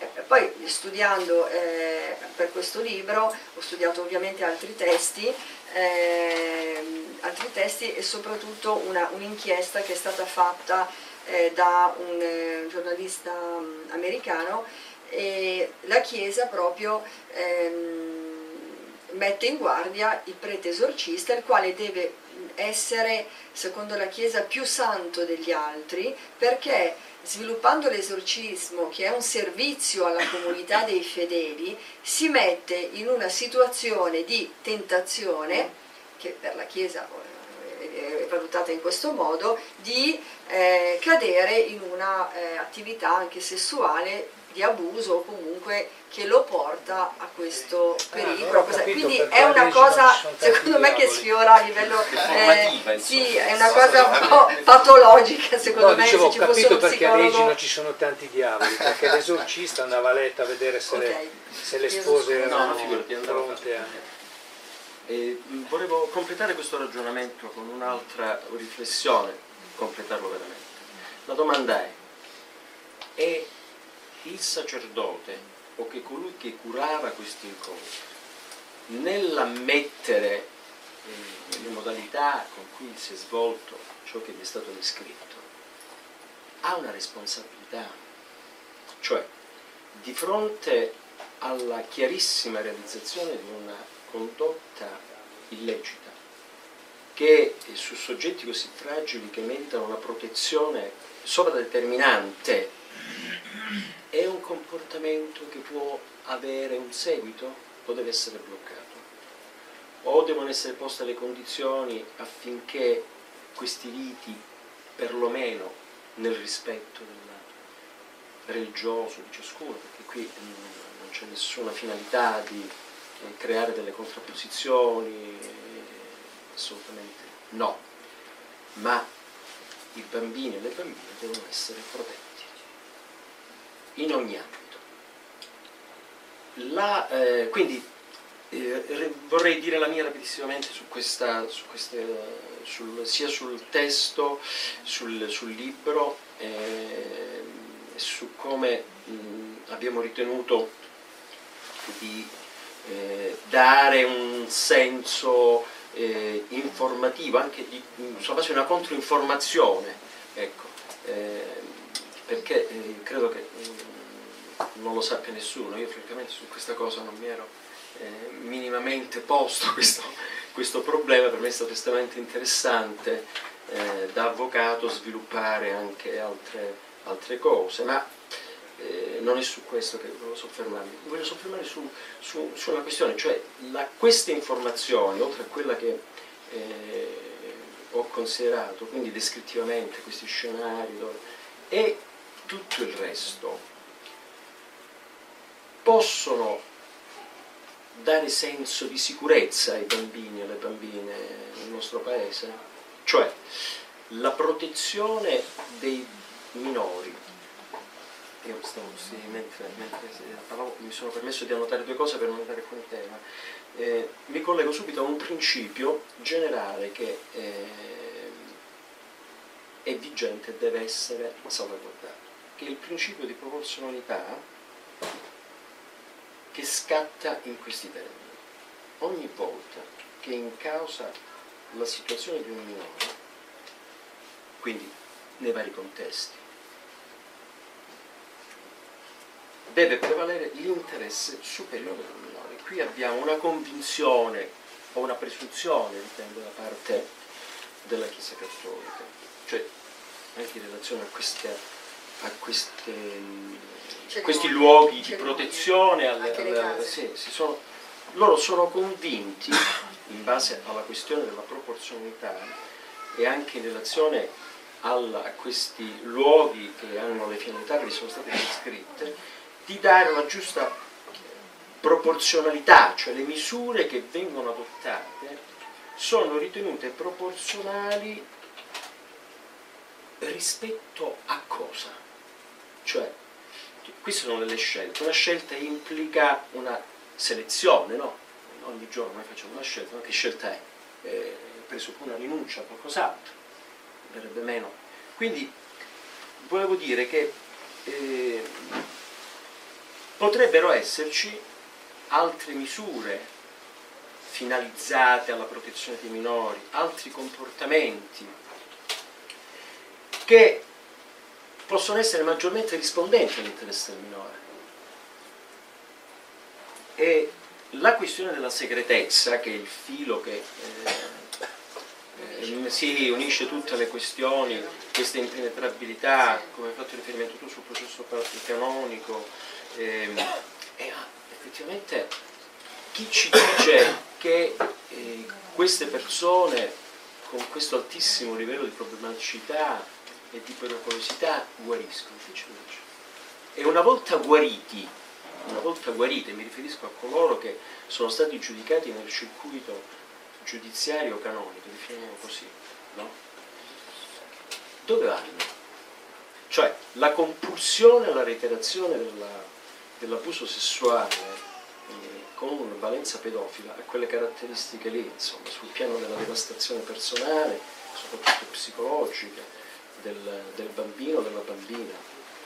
E uscirne fuori veramente, eh, se se ne esce fuori, eh, è veramente eh, difficile. Quindi dove va a finire questa, questa finalità? Oggi si parla, si parla tanto di sicurezza, no? Si parla tantissimo di sicurezza, eh, basta aprire eh, la televisione, la tv, ci sono espressioni di una certa che presuppongono un impegno politico nell'affrontare la questione della sicurezza. Ma è sicurezza questa? Cioè, ehm, queste condizioni legate alle modalità di risolvere queste problematiche danno la sicurezza? Cioè, ehm, portano la società a dare eh, attraverso queste risposte eh, un senso di tranquillità? A parte il fatto che si sa veramente poco di questa, di questa roba e la circolarità dell'informazione, grazie a, questa- a questi approfondimenti, credo che involga anche la, la- la problematicità della rilevanza o meno dal punto di vista eh, delle condotte penalmente rilevanti. No? E, oltre ad un'altra questione, e concludo, che riguarda, che Emanuele aveva toccato e che eh, vorrei, vorrei completare, e cioè su questa diversità eh, nell'affrontare dal punto di vista procedimentale del, del processo, no? De- ancora prima della denuncia, dell'abbiamo, eh, dell'informazione come un dovere di, di- di qualsiasi cittadino che è consapevole che in un luogo si, si possono analizzare reati. Io ve ne dico una rapidissimamente, ho assistito una, una coppia eh, a causa di una, di una lite furibonda, eh, quindi una coppia non incline, diciamo, ma evidentemente era un periodo di fortissima tensione, hanno litigato, hanno litigato tanto effettivamente. È arrivata immediatamente una volante, si è aperto un due procedimenti, sono il procedimento penale e il procedimento minorile. Sono, hanno, eh, hanno verificato le influenze che questa lite, benché entrambi avessero dato una certa eh, motivazione no, di un periodo difficile, si è aperto un procedimento di decadenza della, della responsabilità genitoriale e ancora aperto un procedimento penale. Quindi cosa voglio dire? C'è una proporzionalità qui nel modo di affrontare le cose oppure non c'è questa proporzionalità? Quindi bisogna raccogliere questa provocazione e riflettere. Chiudo dicendo questo, sulla questione che mi interessa molto, sulla questione eh, che emerge nelle valutazioni che in genere ognuno di noi fa nella propria vita, no? per risolvere un problema. Da dove parte questo problema? No? Quindi eh, scatta la, la, la necessità di impostarlo correttamente per poterlo risolvere. E io in treno ho fatto questo tipo di valutazione cioè, mentre eh, stavamo venendo qui eh, con, con, con, con, Federico, eravamo in posti diversi, ma il problema non è tanto la questione dei patti lateranensi, sebbene sia normativamente questo il riferimento che giustifica la sottrazione alla, alla giustizia ordinaria. No? La questione è la necessità di modificare il concordato. Il concordato è, eh, non necessita neppure, non necessiterebbe neppure di, una, di un referendum, è un accordo fra due stati. E come tutti, stati, come tutti gli stati che giungono a determinare, è, è semplice dal punto di vista, ma sarebbe, insomma, io credo che insomma, se, basta, basta volerlo, come si dice, abbiamo, basta, basta, basta, basta dirsi effettivamente come stanno le cose, no? basta dirsi che la, la questione eh, come, come, si può risolvere se non in questo modo. Cioè, lasciamo stare se si risolverà o meno, però alla domanda come seguendo quella provocazione che ho fatto nella, nella questione da, do, da, dove si parte per poter risolvere le problematiche, si parte dalla eh, modifica del concordato. Da lì necessariamente bisogna partire per dare senso e dare un senso di equiparazione, perché la, la, sul, piano antico, sul, piano costituzionale, quando si faceva riferimento alla violazione dei principi costituzionali, oltre a quello della protezione dei, dei bambini e delle bambine, parliamoci chiaramente, perché c'è una totale vanificazione di, questa, di, questi, di questi, principi eh, fortemente compulsati da, da orientamenti sovranazionali, c'è Lanzarote, abbiamo tutta una serie di questioni che ne staremo a parlare fino a domani. Ma mi domando quando scatterà, ma nell'interesse anche stesso della, del Vaticano, quanto scatterà una reale spinta ad intervenire per bloccare la reiterazione delle condotte, perché queste persone a cui si faceva riferimento prima e quelle che non si sa, che non si conoscono, non abbiamo una cognizione, cioè le commissioni d'inchiesta che sono state provocatoriamente richieste non ci sono state, la domanda è perché? Io ho una risposta. Perché? Anzi gli diamo subito il microfono. Allora quindi, quindi perché non c'è, questa compartimentazione questa mancanza di comunicazione considerate che e lo sapete benissimo per contrastare il, il, i dati i dati che venivano riportati 700 pedofili 700 pedofili vuol dire che ognuno di questi nell'arco di due anni deve realizzare determinate condotte, credo più di una volta. Credo più di una volta. Ma c'è un moltiplicatore qui. C'è un due studi, Mario. Non, non,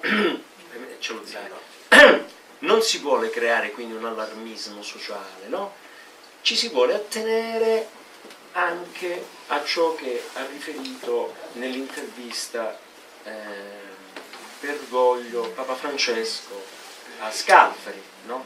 che è già un dato veramente impressionante questo, insomma dovrebbe quantomeno fargli sgommare le gambe per, per porsi attivamente. Noi quindi, e concludo, abbiamo un interesse manifestato da parte della Chiesa, questo ci sta, anche in modo deciso, risolutore, però praticamente non risulta che qui si faccia qualcosa di effettivamente efficace, no? Da una parte. Dall'altra lo Stato che dovrebbe proteggere, proteggere i propri figli e le proprie figlie, no? Non per eh, dare una risonanza patriottica, non mi interessa, assolutamente no, però la realtà non fa assolutamente nulla. Quindi eh, Stavi... no, non so se ci sono domande. Qualcuno ha qualche domanda o interesse? Eh, la risposta. Tu hai la risposta.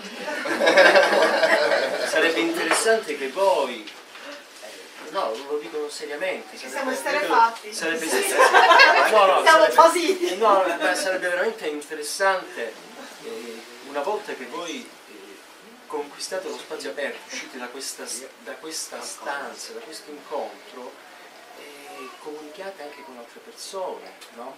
Non dico solamente acquistando il libro perché non per fare lo spazio, io credo che debba essere letto, ma secondo me debba essere anche attentamente esaminato dalla Procura,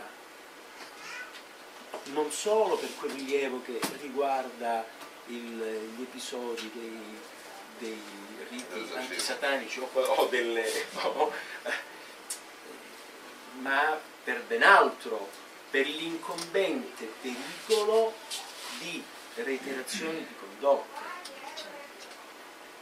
Quindi, se avete eh, domande, se, se- se- però ecco, sarebbe estremamente importante che questa- questo momento avesse una continuità al di fuori di questa stanza. La risposta. La risposta è una mia opinione personale. Manca totalmente in Italia una coscienza collettiva, totalmente. Non c'è un tessuto sociale eh, impregnato di eh, consapevolezza sul tema della protezione dei minori e, e del, del reato che nasce, si genera in ambiente ecclesiastico che ha, che ha ormai una percentuale troppo alta in Italia. Laddove ci sono state delle inchieste importanti che hanno fatto emergere la verità dei fatti, per esempio moltissimo in America con eh, il eh, Spotlight, il Boston Globe che ha fatto emergere eh, tutta quella, que- quella- quella catena di quella rete di pedofilia, ma come anche in Pennsylvania ad agosto del 2018, recentissimo il dossier che ha individuato più di 300 preti eh, su migliaia e migliaia di ragazzini abusati. Ecco, lì eh, eh, queste azioni che hanno obbligato eh, l'autorità civile ad intervenire e hanno obbligato ad un coinvolgimento di responsabilità le autorità ecclesiastiche nascono, a mio parere, da una coscienza collettiva. Eh, il clericalismo di cui parla tanto eh, Papa Francesco, a mio parere, è prima di tutto delle famiglie, delle famiglie, come diceva anche il professor Marzano, secondo me correttamente a Milano quando abbiamo fatto la presentazione. Cioè, le famiglie sono ancora, è un problema culturale, sono ancora convinte e, in alcuni casi lo può anche essere, eh, lo è- lo è stato, che l'ambiente per crescere bene è quello eh, della Chiesa. Questo, dal- cioè, eh, per esempio nel mio vissuto, io vivo in un paese della provincia di Milano, il panettiere eh, piuttosto che eh, dove vado, le persone che incontro tutti i giorni, eh, questo, è il, questo è il luogo comune, quindi la mentalità clericale è dei cittadini. riportiamo che poi anche forse il motivo per cui è nata anche questa collaborazione tra l'avvocato Caligiuri e Rete dell'Abuso, ma eh, lo intervistai a proposito di un caso che riguardava Giada Vitale, che come probabilmente molti di voi hanno sentito. Quando intervistai Giada, lei eh, ha avuto questa storia di, di- di abuso, di violenza dai tre- 13 anni fino ai 17 e il sacerdote ne aveva 55 quando lei era 13. E, e io gli chiesi, ma mm, a tua mamma cioè, non, non gli hai detto nulla? Dice sì, qua- quando gliel'ho detto subito mi ha dato uno schiaffo. Questa è stata la, la- la reazione. E, e la- la cosa è andata, la violenza è durata altri, altri 3 o 4 anni perché eh, non poteva essere vero. Cioè l'Italia è il paese in che- cui la mamma di persone abusate, minorenni, dicono quando il minore ne Ora. parla io non ne voglio sapere di queste cose. sono, è un singolo caso, non fa statistica, però è, è- è- significativo, anche perché eh. poi... eh, Ci sono, eh, sono sì, tanti, io ho avuto problematiche addirittura di genitori che non capivano capivano proprio cosa fosse il trauma eh, subito dai figli minimizzavano, no? ma solo Sì. perché è successo questo, ma cosa rompi le scatole, cosa vuoi che sia, ma ne ho visti più di uno Mm. e vittime ne ho in associazione ne abbiamo più di 700, quindi qualche caso eh, posso dire di averlo visto Se- e di averlo se- seguito il mio. se, se posso dire, ecco, ri- ritorno anche, ehm, c'è ancora l'idea, che ahimè non ha alcun fondamento, che il bambino abbia la sessualità.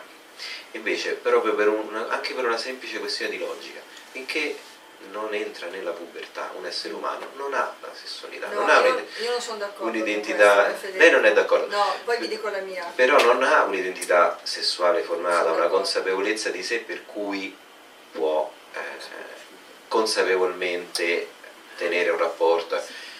Un conto è l'affetto che un bimbo naturalmente porta in in determinate situazioni. Se di fronte c'è una persona eh, altrettanto affettiva, quell'affetto rimane eh, scambio di effusioni, un bacio, una carezza, un porto in braccio, normale, una cosa semplicissima. Se di fronte c'è una persona malata, come è il pedofilo, gravemente malata di mente, che non ha, ha perso la propria dimensione sessuale, di fronte vede un oggetto, non, non un essere umano.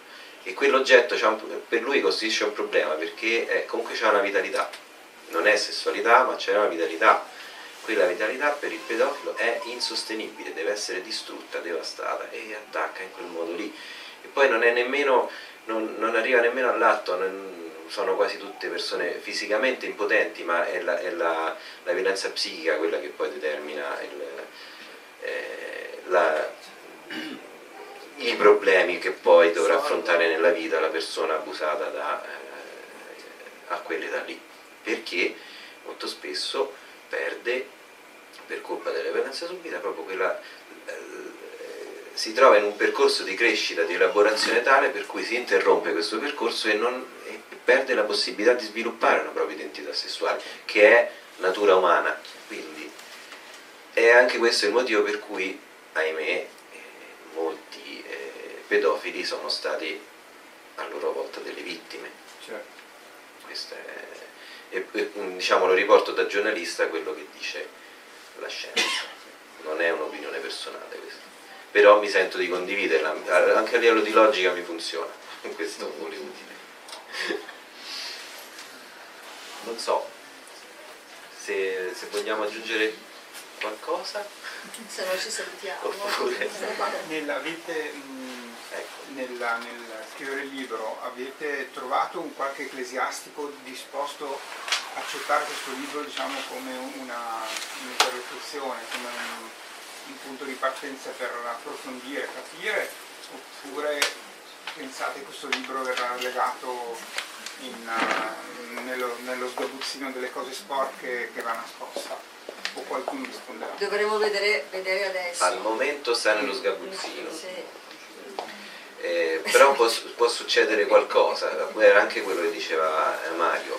Eh, diciamo, noi non ci sentiamo soli, cioè l'abbiamo scritto in due, ma non è un libro di due, lo sentiamo anche con impegno civile, insomma chi fa giornalista lo fa seriamente, eh, per, eh, cioè, porta- è un servizio, cioè l'informazione tra l'altro è anche un diritto costituzionale. E però eh, serve anche appunto una, una risposta, feedback, direbbero quelli bravi, eh, da parte del- dell'opinione pubblica, per cui eh, portare in giro, parlarne, eh, descrivere, indignarsi, fare caso a quello che scrivono o non scrivono i giornali, perché poi eh, gran parte del nostro lavoro è anche eh, come quello che fa, lui dice di non essere giornalista, ma quello è un lavoro da giornalista, quello di andare a spulciare eh, le fonti, andare a cercare nei giornali, tra le pieghe. Abbiamo scoperto una cosa, chiudo qui, ma abbiamo scoperto Francesco una cosa in diretta veramente, a proposito di Don Ruggero Conti. Eh, lui stava leggendo il libro, mi chiama e mi fa, dice ma, eh, ma la- la- mm, quando Don Ruggero è, scappato da questa clinica, ma il nome della clinica non ce l'avete messo nel libro? E gli ho fatto, fatto guarda, molto probabilmente perché quando abbiamo trovato la notizia non era, come diceva appunto Emanuela, era stata indicata questa famosa dicitura. Era, però mentre lui parlava, io ho l'abitudine, sto sempre davanti al computer e inizio a digitare, incrocio un po' di dati, esce fuori il nome della clinica. Caspita, c'è la clinica adesso. Eh, andiamo a vedere eh, la condanna in via definitiva di questo eh, ora ex sacerdote è la più alta in assoluto in Italia, 14 anni e 6 mesi per aver violentato 8 bambini di 10 anni e induzione alla prostituzione minorile perché gli, gli, gli pagava, insomma, gli regalava cose eccetera. E in che, in che clinica l'avevano messo? Vicino Roma. Nella, entro nella pagina, te ho detto, questo lo può confermare, specializzata in eh, trattamento e cura di eh, patologie psichiatriche per, per adolescenti. Ed è stato affidato, è stato messo lì, e questo è il sacerdote di cui dicevo prima che ha preso un taxi da Roma e si è andato tranquillamente a Milano. No, poi però c'è eh, un pezzetto Federico, eh. c'è, c'è, un pezzetto carino carino, no? Che io... Eh, Questa è la cura che lo Stato ha nei confronti appunto di, di, di situazioni di questo tipo. Niente, niente, niente. E, e, appunto questo sacerdote è stato affidato direttamente dallo Stato. Io poi sono andato un attimo a vedere quando è uscito il libro di Federico, ho detto vediamo quali avevo trovato io e quali in più ha trovato lui di case. E una è molto curiosa perché sorge proprio al di là della strada del Ministero di Grazia e Giustizia a Roma la sezione eh, che dirige proprio le carceri e io adesso, mm, lui c'è stato, loro ci sono stati, io non ci sono stato, ma eh, mi pare di aver capito anche che in questo castello diciamo, eh, dove c'è eh, questa, questa, questa, clinica diciamo, per, per, preti pedofili sia un castello addirittura di proprietà dello Stato, giusto? Dello Stato italiano.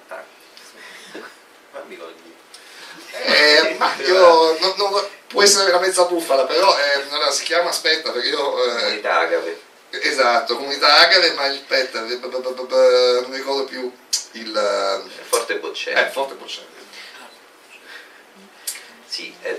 è... curioso che sia lì dentro questa, questa clinica, questa comunità no? Agape ha cambiato diversi indirizzi negli ultimi anni, ora appunto eh, il libro è work in pro il libro, il libro apre tante, eh, cioè appunto non è esaustivo di tutto questo, stiamo scoprendo cose nuove diciamo. Diciamo che Federico ha scritto il libro e la Chiesa non nasconde le, le, le, le cliniche, sono le cliniche, le, cliniche che si spostano. No, per, per, ecco. rispondere anche alla, per rispondere alla domanda di Umberto.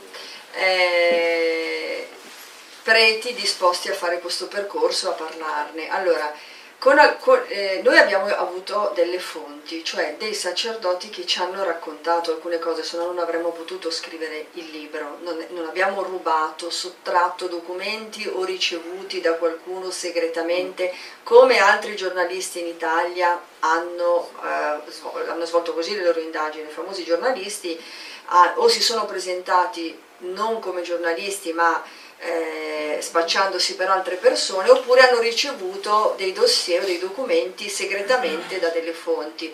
Noi ci siamo presentati con nome e cognome spiegando l'obiettivo, era un obiettivo giornalistico di ricerca e di indagine e eh, io personalmente che ho una formazione mh, più cattolica, cioè cattolica rispetto a, a Federico, eh, nell'incontrare le fonti eh, che alcuni di loro sono sacerdoti, mi sono eh, sentita anche molto vicina a loro, cioè come se appartenessimo alla stessa famiglia, no? E quindi ho anche detto, a mio parere la Chiesa, cioè la nostra casa, che è come una madre no? per chi è cattolico e frequenta, dovrebbe aprire no? come un fiume limpido, un torrente, questi temi fra i fedeli, perché non è giusto che io che faccio parte di questa compagine, di questa famiglia, di questa realtà, eh, la Chiesa tenga dei segreti su, soprattutto che vanno a incidere su minori, che io quando vedo un bambino, io ho una figlia, per me è come se fosse anche mio figlio, cioè tutti i bambini, una mamma vive così, no? quando per strada o in una situazione vedi dei ragazzini che possono avere l'età di tua figlia o anche non l'età, però è come se fossero i tuoi figli, no? Cioè se c'è un pericolo o qualcosa lo soccorri come se fosse tua figlia o tuo figlio. Eh, per rispondere, un po' l'hanno raccolta questa mia richiesta, no? hanno eh, ci hanno raccontato queste cose anche con lo spirito di una maggiore trasparenza che loro hanno riconosciuto la Chiesa deve avere, perché la Chiesa, se uno ha fede per un praticante, non è la segretezza che conserva la Chiesa, è lo Spirito Santo. Quindi, a prescindere dall'azione umana, per quale motivo devo irrigidirmi e chiudere queste realtà se io ho fede? È Dio che porta la Chiesa, non è la mia capacità umana di coprire il reato che mantiene, se no io manco di fede. Cioè dal punto di vista cattolico-cristiano è, è, un controsenso tutto quello che abbiamo scoperto, non, è, non, è, non proviene da chi crede, chi crede non copre, chi crede non dice bugie, chi crede tutela la vittima anche, anche, a costo dell'immagine della Chiesa, perché questo i papi hanno detto, sia Benedetto XVI che Francesco. No? È vero, abbiamo sbagliato, abbiamo dato eh, prevalenza all'immagine della Chiesa, ma non è un atteggiamento cristiano, l'immagine l'atteggiamento cristiano è la, è la, è la Chiesa di, di, Cristo, di Gesù. Comunque questi preti che hanno accettato questa sfida o, o questa proposta non hanno dato il nome, è pieno di anonimato, cioè sono persone che hanno chiesto l'anonimato, Umberto. Quindi alla fine hanno fatto un passo. Loro stessi riconoscono l'esigenza perché l'ha detto anche il Papa, ma non c'è la ricaduta operativa, sono parole, sono buone intenzioni per ora. Per questo in realtà è, è, difficile vedere una riforma ad, ad oggi, perché comunque abbiamo eh, tutte persone che hanno chiesto l'anonimato e che non hanno voluto che si dicesse chi erano. Per cui mh, mm, è peccato questo, perché devono nascondere il nome e il cognome Don Tizio e Caio per averci dato determinate informazioni? Noi l'avremmo volentieri. Io perché non lo so. Ecco, dal mio punto di vista il problema è che una mentalità di questo tipo l'abbiamo riscontrata anche all'interno delle istituzioni esatto, laiche. Ecco, esatto, perché siamo un paese clericale. Questa cosa qui. Certo, perché se la Chiesa si può queste parole di speranza. Concludiamo. No, Francesco, no, no, Niente, davvero, ringraziamo e, eh sì, ringrazio. E poi se potete, non, eh, cioè, al di là del libro, eh, parlare di queste cose eh, può aiutare a, a, sviluppare una coscienza civile, quella di cui parliamo prima. Grazie. Grazie. All'avvocato Mario Caligiuri, a Francesco Zanardi ed Emanuele Provera. E alla libreria Ubic. Grazie.